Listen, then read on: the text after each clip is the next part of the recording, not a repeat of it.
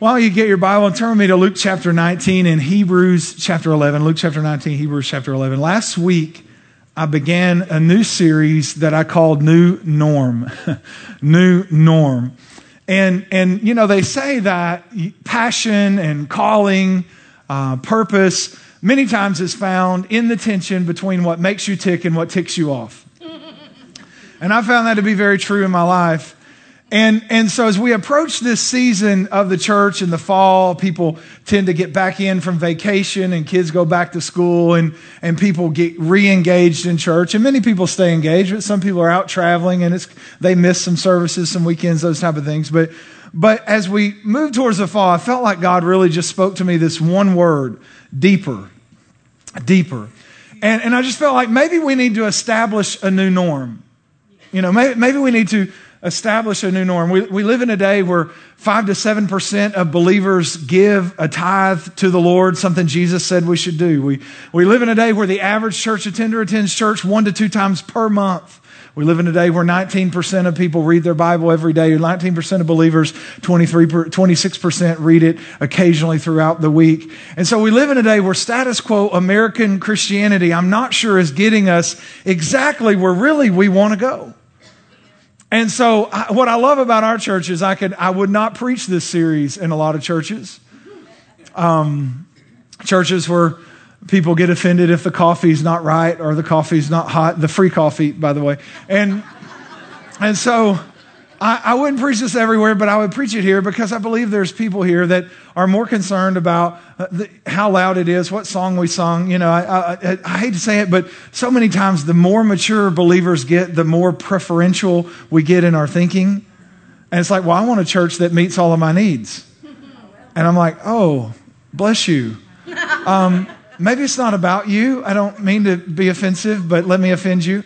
Um, you know, in our house, when we brought uh, a baby home, his name was Luke, it was amazing how everything in the house that had been about Julie and I all of a sudden was about Luke. Mm-hmm. And I mean, we, we no longer watched, you know, movies that I wanted to watch. We watched Elmo. And it really wasn't about the preferences as much of Julie and I anymore. And the church kind of seems to miss that. We think, well, I've been here longer and I want this thing and that program and I want to sit in that seat and I want this music. And when are we going to sing this hymn? I don't know when we're going to sing this hymn. You know, it's just, and so I think sometimes as believers, uh, the normal gets shifted a little bit and we need to shift it back to New Testament, early church Christianity to, to where people were just passionately in love with Jesus Uh, they were taking persecution and they were okay with it. Everything wasn't working out exactly the way they wanted it to work out. And yet they just kept pursuing Jesus with all of their heart and all their soul. And he became the priority of their life. And he became what they were passionate about. And he became what really was the filter for how they even lived their life and how they made decisions and how they spent their money and how they spent their time and, and what activities they were and weren't involved in. And, I, and to me, it's like if we're going deeper and we really want want to see what God wants to do in and through us and in and through this church, we may have to establish a new normal because the old normal isn't working. And so um, last week we kicked this off, and I'd love for you to listen to the podcast from last week because last week uh, we talked about being eternally minded. If you remember this, in fact, I brought my rope back with me. If you were here last week, I brought I brought this rope, and um, there it is. So I brought this rope, and what I said was this rope, and we're going to continue, we're just going to pretend. You can use your imagination, right? We're going to pretend that this rope is a timeline of your existence, and we're just going to pretend that it, it doesn't end at the end of the platform, but it just goes around and around and around the world because it is infinite, okay? Eternity. How long is eternity? Forever, right?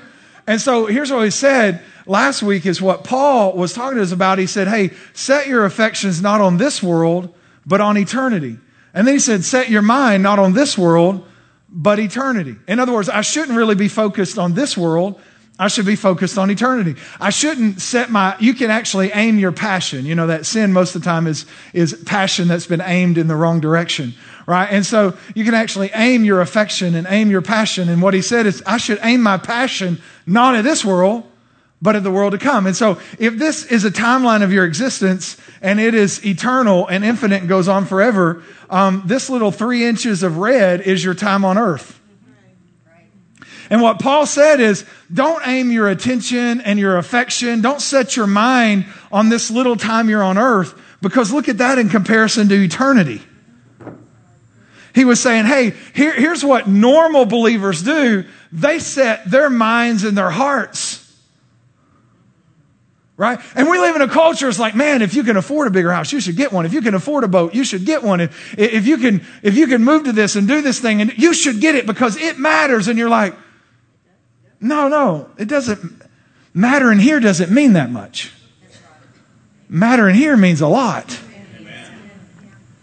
In fact, Paul said this that an enemy of the cross is a person who thinks about this little red section more than they think about all of this white section.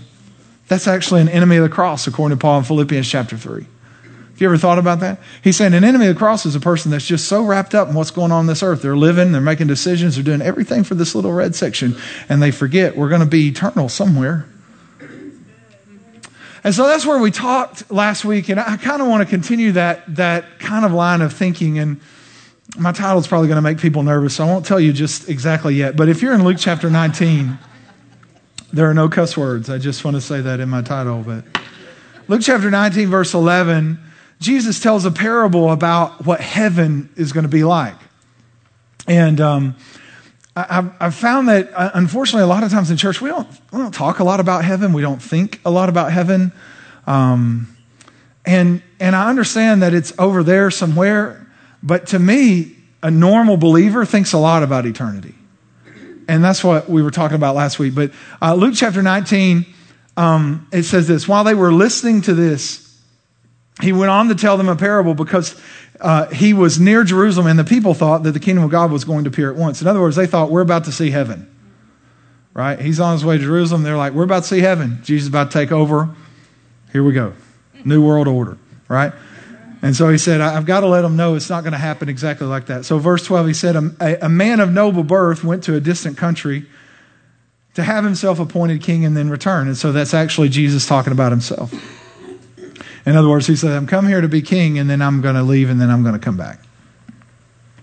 So he called 10 of his servants and gave them 10 minas. A mina is a year's wage or three years' wage, whichever it is. It's a lot. He said, Put this money to work until I come back. But his subjects hated him and sent a delegation after him to say, We don't want this man to be our king. And so it's kind of interesting because he covers everybody on earth in this parable. So there's, a, there's the, the servants that he, that he gives minas to, and those are believers. And then there are the people who say, We don't want this man to be our king. Those are unbelievers, right? So he's, he's, covering, he's covering both. And, and then verse 15, he says, he was made king, however, and returned home. And then he sent when he came back. So he returned. That's the second coming of Christ, which is actually a fact. It will actually happen. He sent for the servants to whom he gave the money in order to find out what they had gained with it. The first one came and said, Sir, your mina has earned 10 more. And he said, Well done, good. Some versions say good and faithful servant. Well done, good and faithful servant. His master replied, Because you have been trustworthy in a very small matter. Watch this. Now take charge of 10 cities. Now, if Jesus is telling a parable so we'll understand the kingdom of God and what heaven is going to be like, and he says, take charge over 10 cities, do you think he's trying to explain that in heaven we don't just stand around the throne and sing for all eternity? Because I, have heard some people, it's like, this is just choir practice because when we get to heaven, brother, we're just going to sing forever. And I'm like, what if I get next somebody can't sing? Then heaven is starting to sound like hell, at least to me. And I don't know that I can sing that long. I mean, maybe I can, but I love Jesus and I love music, but eternity is a long time to hold a note. You know what I'm saying? So, and so I just want to make this point that heaven is actually a society. The Bible says we're going to rule and reign with Jesus for all eternity. It doesn't say we're going to sing to him for all eternity. Yes, I think we will worship him. I think that will be the reaction when we first see our Savior face to face. I think we will prostrate before him and God. But we're not going to sing forever. It's a society, right? We're going to rule and reign with Jesus forever. And so he says, take, take charge over 10 cities. And then the second came and said, Sir, your mina has earned five more. And his master answered, You take charge of five cities. Did you notice that he didn't say, Well done? Well, I guess Jesus just forgot that part. Not interesting? Like, hey, you got 10? Well done, good and faithful servant. Hey, you got five. Maybe this is about three stewards and, and three servants. The first one lived his life to the fullest potential. The second one did some good things, and the third one did nothing with their life. I mean, you digest it how you want to, but that's how I would.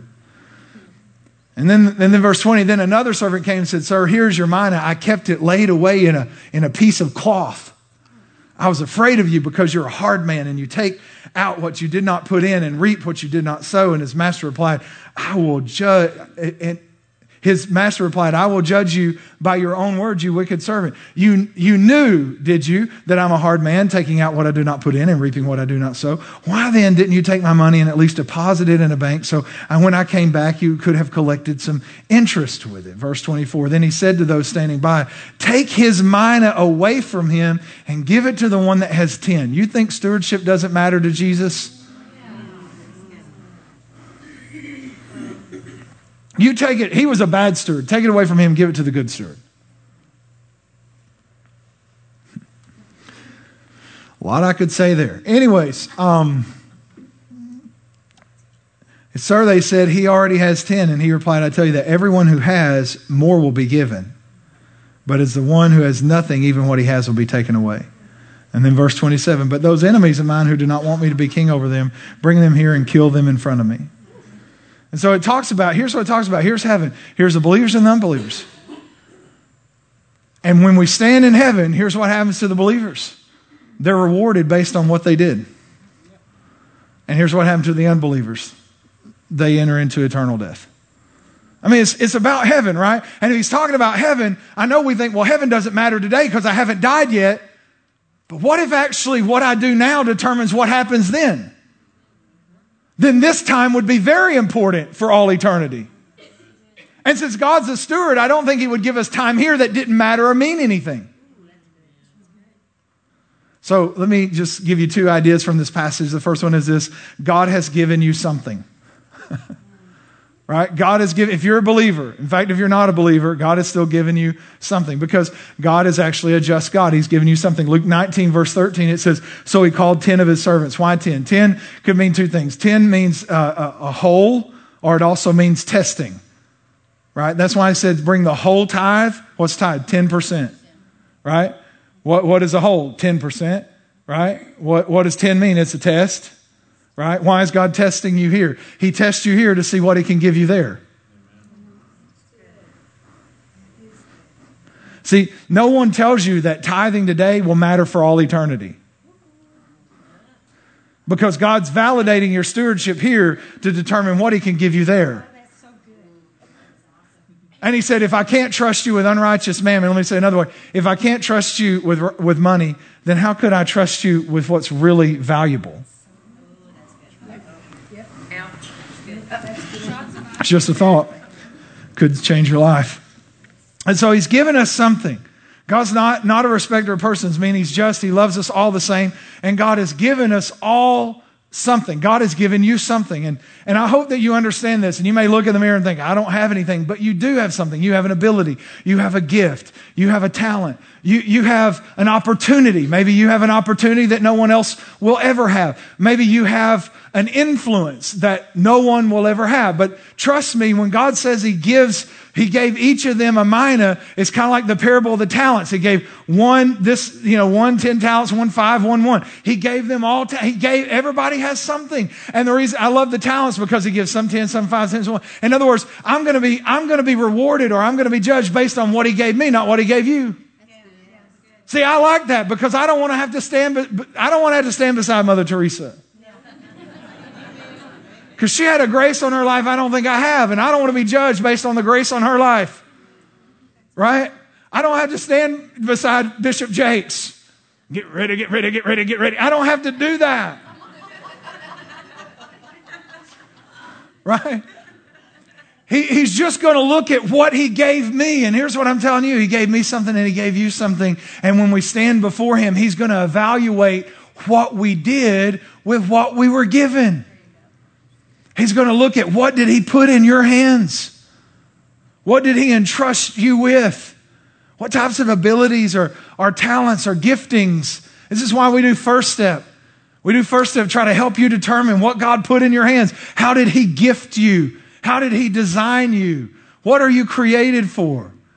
That's why we do dream teams, get you plugged in and serving in your area of giftedness. That's why we do life groups, because when I get in a group, I find out more about me and I find I have another opportunity to serve others and to grow with others. And so it, it really it matters because here's why God actually expects a return on his investment, and he is invested in you. Right? Look, look at what he says. Luke 19, 15, he said, He was made king, however, he returned. Then he sent for the servants who he had given money. What's this? In order to find out what they had gained with it. God has made an investment in you. And when you step into eternity, He's going to be looking for His return on the investment that He made in you. Because God, at His heart, is a steward. He doesn't want anything wasted. Right? He, he doesn't expect us, kind of like with the talents, He doesn't expect us to produce the same. He expects us to produce our best. Right? Your best may be more than my best. That's why we don't compare ourselves among ourselves. Right? We're not going to produce the same. He just wants us to produce our best. So, so God, God has, has given you something. Here's the second thing. God will reward you according to what you do with what he gave you. Like this is the truth of the Bible. And churches don't talk a lot about this because and I love grace, and we kind of talked about this, and I'll hit grace here in just a minute. I love grace, right? We're saved by grace. God, but, but here's the truth of it God will reward us in heaven, in eternity. We will be rewarded based on what we did with what God put in our hands. That, that is the reality. And you say, well, it doesn't matter as long as we're in heaven. Listen, it means nothing now. It will mean everything then. The idea that what matters as long as I'm in heaven is a very earthly, fleshly mindset. Because it, it will be the only thing that matters for all eternity is how faithful you were with what God put in your hands. Uh, last week we talked about what I do now determines where I spend eternity. That's my faith in Jesus. Last week we said what I do now in this little red section determines how I spend eternity. And then it says what I do now, this is point number three, what I do now determines who will spend eternity with me. That's the truth of the gospel. It's the truth of the gospel. See, uh, let me, let me just be, be clear. It says, we'll be rewarded. Look, look at Luke 19. We read it, verse 16. It says, the first came and said, Sir, your mina has earned 10 more. Well done, my good and faithful servant. Because you've been trustworthy in something very small, then take charge of 10 cities. Do you see that? Take, take charge. In other words, you're being rewarded. Why are you being rewarded? because I put something in your hands and you were faithful with it on this earth. And because you were faithful on this earth, now I'm going to reward you eternally. And I'm going to put you in charge of something eternally. D- do you see that? I know everyone's in shock because it's like, what is this message? Where's the warm tinglies? I don't have any goose pimples. okay, here's the truth. Let me help you. uh, here, here's the truth um, you're saved by grace alone. So let's be very clear on that. You're saved by grace alone. You can't add to it. You can't take away from it. It is not by what you do, it's who you believe in. Right? Ephesians 2 8. It is by grace that you have been saved. How did I get saved by grace? Through faith. I believed. It's the only thing I did to get saved. I believe that Jesus is the Christ. Right? It's by grace that you've been saved through faith. But it's not of yourself. You have nothing to do with it. It's a gift of God. That's a gift that we receive, not something we achieve, right? So that no one can boast. So, so, so salvation comes by Jesus, by His grace, I believe in him, right? I can't be more saved or less saved based on what I do. My behavior cannot save me. What I do cannot save me. The work that I do cannot save me. Nothing can save me but the grace of Jesus and my faith in believing that he is who he says he is. It's the only thing that saves me. Are we very clear on that? It is the only thing that saves me. My behavior cannot save me. My good works cannot save me. My church attendance can't save me. My tithe cannot save me. My life group leading cannot save me. My dream team serving cannot save me. Giving to the poor cannot save me. Nothing can save me except the grace of Jesus and my faith in Him. And then I am saved. I cannot be more saved and I cannot be less saved. If my behavior cannot save me, my behavior cannot sentence me. I am hidden with God in Christ and sealed by the Holy Spirit because of the grace of Jesus. And that's it. That's the gospel. It's that simple. I went to church with a lot of people that try to make it very complicated, but it is that simple. Believe on the Lord Jesus Christ and you will be saved. That simple. All right? So, so I am saved by grace alone. Are we clear? Yes. But here's the second part. What I do with His grace matters. I am saved by grace alone, but what I do with that grace actually matters. Right? We I told you Ephesians 2 8 and 9. For by grace we're saved through faith, right? I'm saved by grace alone. But verse 10, it's the next verse. Verse 10, you are saved for works. I'm not saved by works, but I am saved for works. God has work. That's what he told these, he told these servants. He said, take this mina and do business till I come. Work till I come. That's what Jesus said. Work while it's day because the night comes when no man can work. There's going to be a time where we cease working for him and enter into eternity. So I'm not saved by works, but I am saved for works. Right? And, and my works actually matter. What I do actually matters. See, um, God will actually reward me according to my works. Now think about it. He's a just God. Let me read you a couple scriptures so that you know it's in the Bible. 1 Corinthians 3 8 says the one who plants and the one who waters work together with the same purpose. In other words, if we're invested, this is talking about Paul and Apollos and you know, Paul saying, Hey, I planted and Apollos watered. In other words, I sowed the seed of salvation and he did some discipleship. And he said it both, it both is working the, the goodness of God in your lives. But he says, watch this, both will be rewarded for their own work.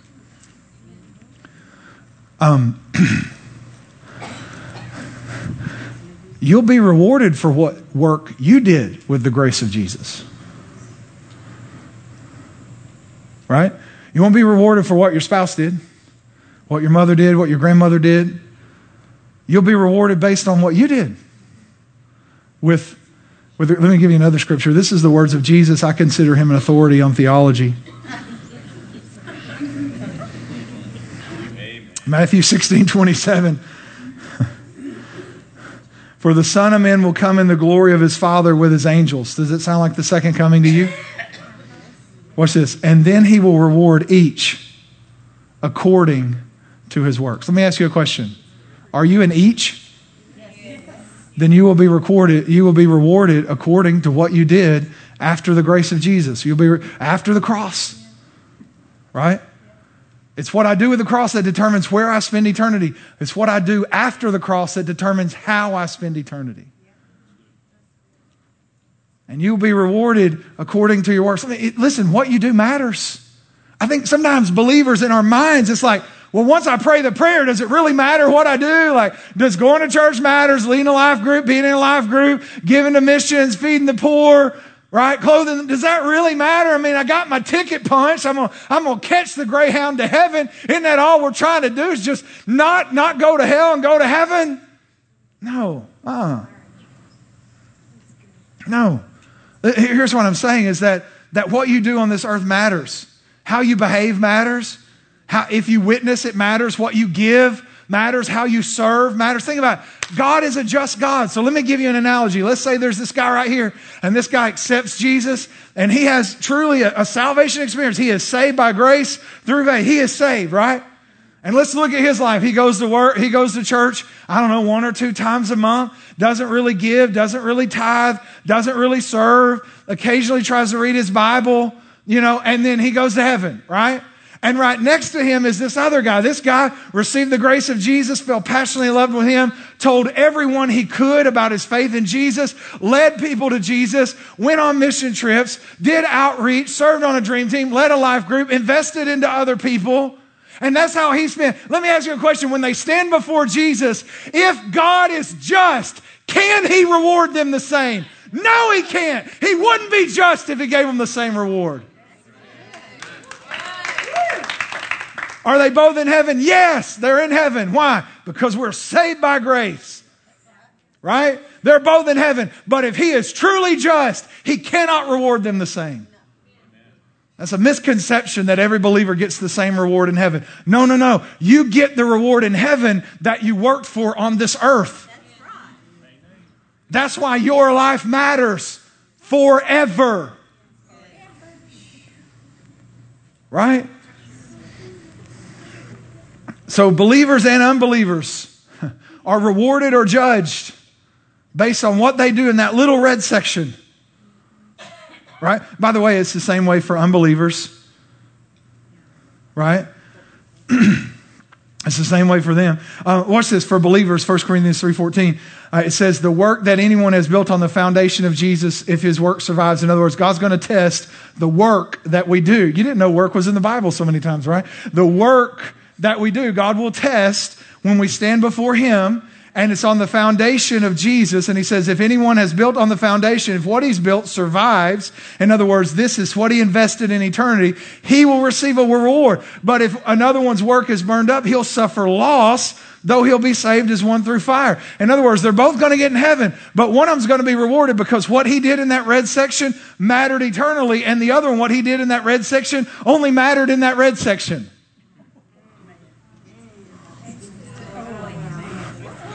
Right? You know what's amazing to me, honestly, is that you never hear this message in church. Because we're telling everybody they're good enough and they're smart enough. Gosh darn it, Jesus loves you. and he does. That's like half the gospel. Right? Yes, Jesus loves you. And yes, Jesus saved you. And here's the other half He saved you to do something. Right? He saved you. Like, I, I love blessed assurance, but sometimes you got to get off your blessed assurance and do something for Jesus.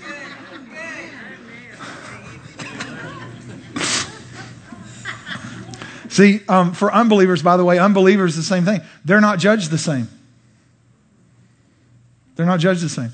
Uh, watch this Revelation 2012. I saw the dead, both great and small, standing before God's throne, and the books were open, including the book of life, and the dead were judged according to what they had done as, the, as recorded in the books. They were judged. Think about this. Let's just say over here there's, there's this guy, he's an atheist. But really, he's a pretty moral guy, and he loves his wife and loves his kids, and you know, he even gave some money to St. Jude's Hospital, right? And, and he, he lives a pretty good life. I mean, he, he works hard and loves his family, right? Do you really think that he's going to be punished, but he doesn't know Jesus? Never accepts Christ. Well, what happens if you don't accept Christ? Well, you go into eternal death. But there are, there are levels of hell because that guy's not going to be in the same level as Adolf Hitler. No, right. right? It's still hell, and that's still bad, and that's all eternity, but it's not the same as the torment that Adolf Hitler will get because God wouldn't be just if they got the same. You understand what I'm saying? So it really matters. Here's why it matters because your work, what you do, impacts others. See, God rewards us for work because our works matter eternally as we seek to build his kingdom and impact the lives of others. Let me give you some scriptures. Matthew 5 16. Let your light so shine before men. Why? That they may see your good works and glorify your Father in heaven. It matters what we do because the work that we do here impacts other people to have faith in Jesus to come to faith in Him, right? You should live in such a way that people actually want to know what you have. But first, you have to live in such a way that your life looks different than theirs.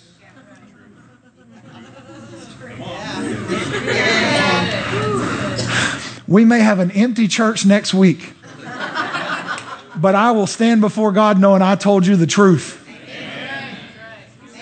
Right? And you know, can I just be honest? People want to be challenged, and people are tired of yeah, yeah, yeah Christianity. Okay. Anyways, three of you are. Praise God. It would be me and three people next week. Um, Mark 10 21 says, looking at, at the man Jesus felt genuine love, and he said, There is still one thing you haven't done. This is the rich young ruler. He said, and he told him, Go and sell your possessions and give the money to the poor, and you will have treasure in heaven. Watch this. Give your money to the poor, and you'll have treasure in heaven. Watch this. Impact on this earth equals reward in heaven. How am I going to have treasure in heaven? Give your money to the poor. In other words, steward your money the way God wants you to steward your money here, and it stores up you. You know, Jesus said, lay up for yourself not treasure on the earth where you lose it, but lay up for yourself treasure in heaven. I think we miss what he said because we think he said, lay up for Jesus treasure in heaven. No, he said, lay up for yourself. Give to the poor and you'll have treasure in heaven. Apparently, we're going to want treasure in heaven more than we want treasure here. And Jesus has said there's a way you steward what you have here so that you have treasure there and you're going to want to have it there. And I think people think, no, we're going to sit around with Jesus and we're just going to throw our crowns at his feet. No, it's the 24 elders that do that. That's not us. Right? We're the ones ruling and reigning with him. And we might be using our treasure to rule and reign.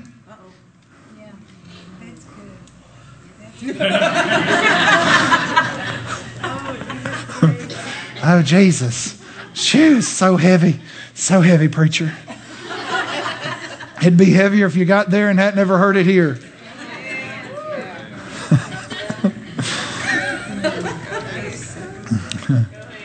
See, what we do here, the works that we do here impact others. I mean, this is, is Matthew 25. It says just giving a glass of water in the name of Jesus can impact someone eternally. Clothing the naked, feeding the hungry, visiting those in prison.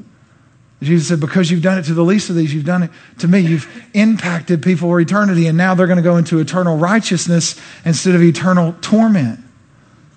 I think can, this, this has been blowing my mind the last two weeks. So I'm going to give you what's blowing my mind.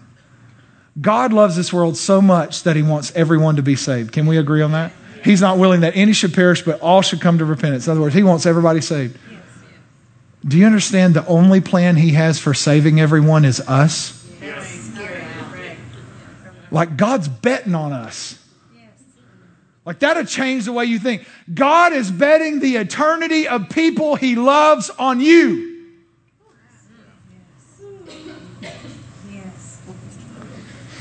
That blows my mind. Like God loves these people so much, He sent Jesus to be tortured and to die for them. He loves them so much and He's paid so that they can be saved. And His only plan of bringing them to salvation is us. And we're worried about is there going to be free coffee at the church because I just can't wake up without the free coffee? What's the temperature going to be? Because if it's a little cold, I'm uncomfortable. It's too hot, I'm uncomfortable. I think the music was four decibels too loud. There's a baby crying in the back. It's raining. I can't go serve Jesus today. It's raining. Surely Jesus wouldn't expect us to get out in the rain. one of our staff people watched uh, one of the services recently is a downpour in one of the services. And a mother's bringing three babies in. I'm like, right there's legit. Because I was thinking about staying home myself. But she, anyways, all right. Here's the, here's the truth of it. Here's the thing I think sometimes we miss that God's a rewarder. That's why that's God invented the reward system. Do you know why God invented the reward system? Because by nature, because of his justice, he's a rewarder. It's actually who he is. He lives to reward those he loves. Uh, let me, let me, give you a couple of scriptures. Matthew 6, verse 3, it says, But when you do a charitable deed, don't let your left hand know what your right hand is doing. The older I get, the easier that is. Some of you know what I'm talking about. Don't be looking at me like that. said that your charitable deed may be in secret, and your Father who sees in secret will himself, watch this, will himself. Do you see that? Will himself reward you openly. By the way, he says it two more times in the same chapter because he says, when you pray, don't pray in front of everybody. Go in a closet and pray, and your Father who sees you in secret will himself reward you openly. Then, verse 18 when you fast, don't put on sackcloth and ashes and look all silly. But don't let anybody know you're fasting, and your Father who sees what's done in secret will Himself. The first meeting I have with the Father, I want Him to get to reward me for something I did. And you say, that sounds selfish. I'll get to that. He's a rewarder. He comes to Abraham and he says, Hey, don't be afraid. I'm your shield and your exceeding great reward. Hebrews 11, verse 6. But without faith, it's impossible to please God. For he who comes to God must believe, what's this? Must believe that he is, but there's another half to faith that we don't talk about. This shows me two parts of faith. Like if I really believe in God, I believe He is.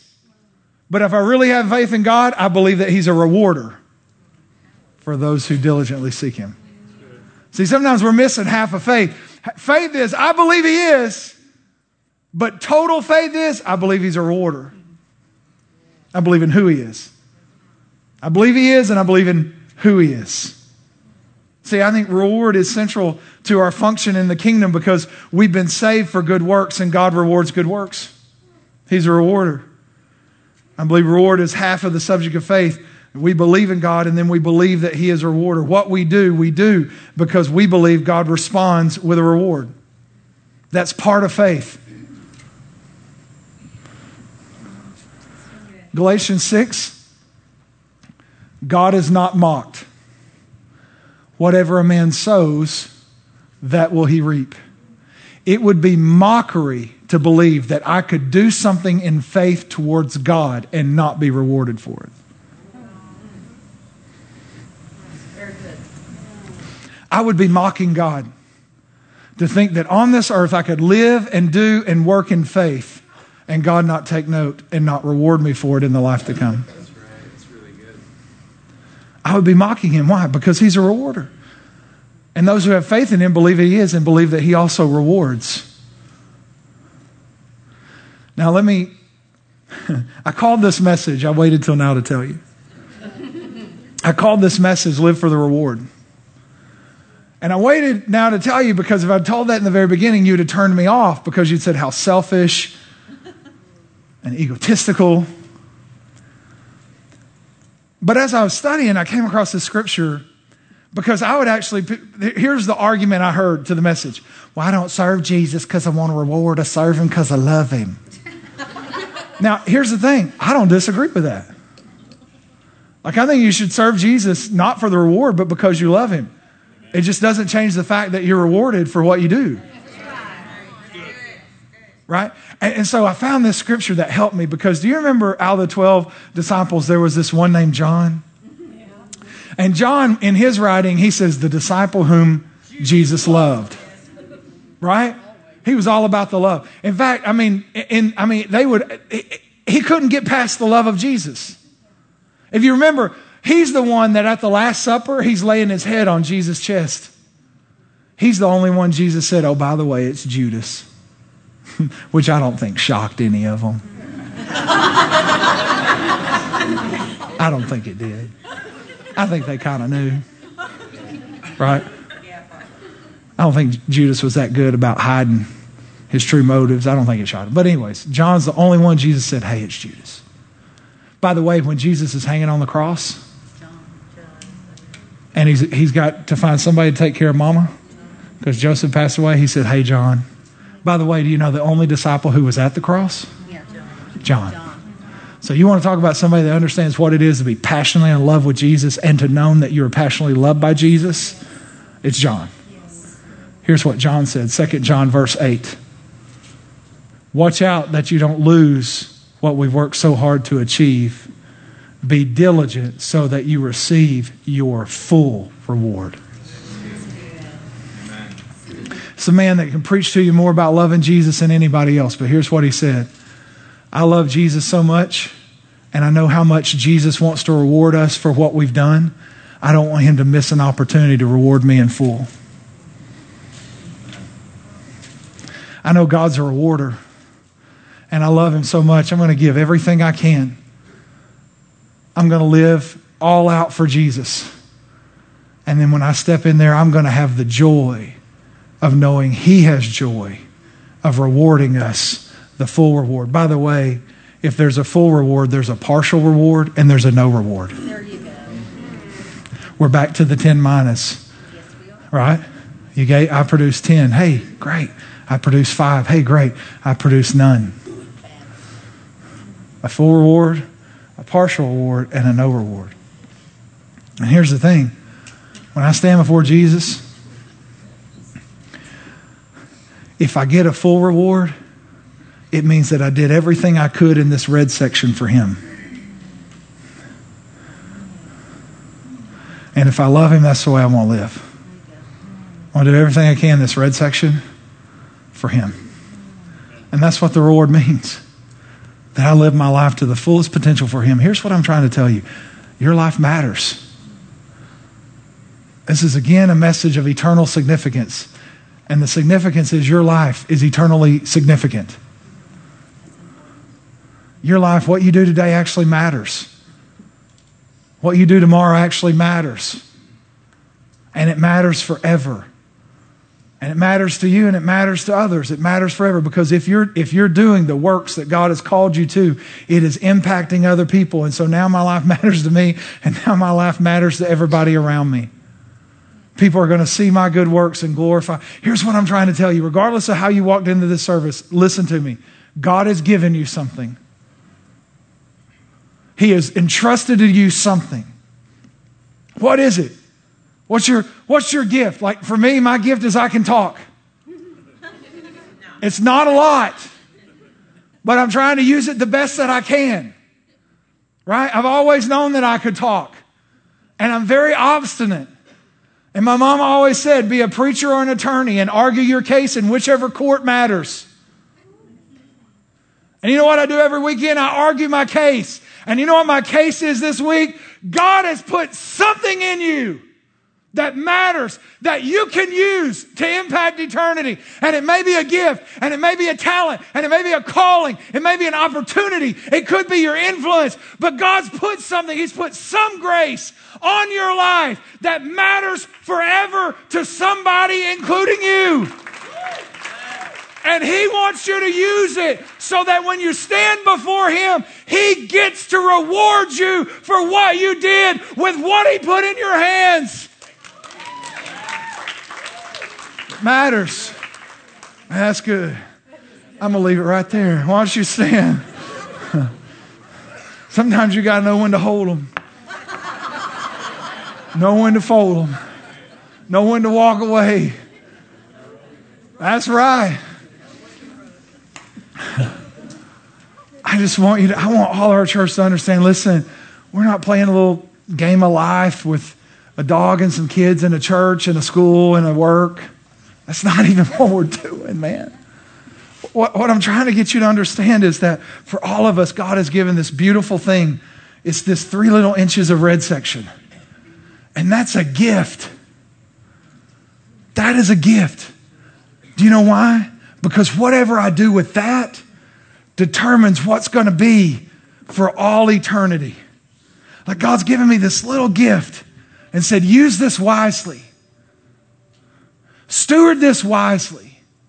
Find out what your purpose is. Find out what your calling is. Find out what your gifts are and put them to work in my kingdom. Use this wisely.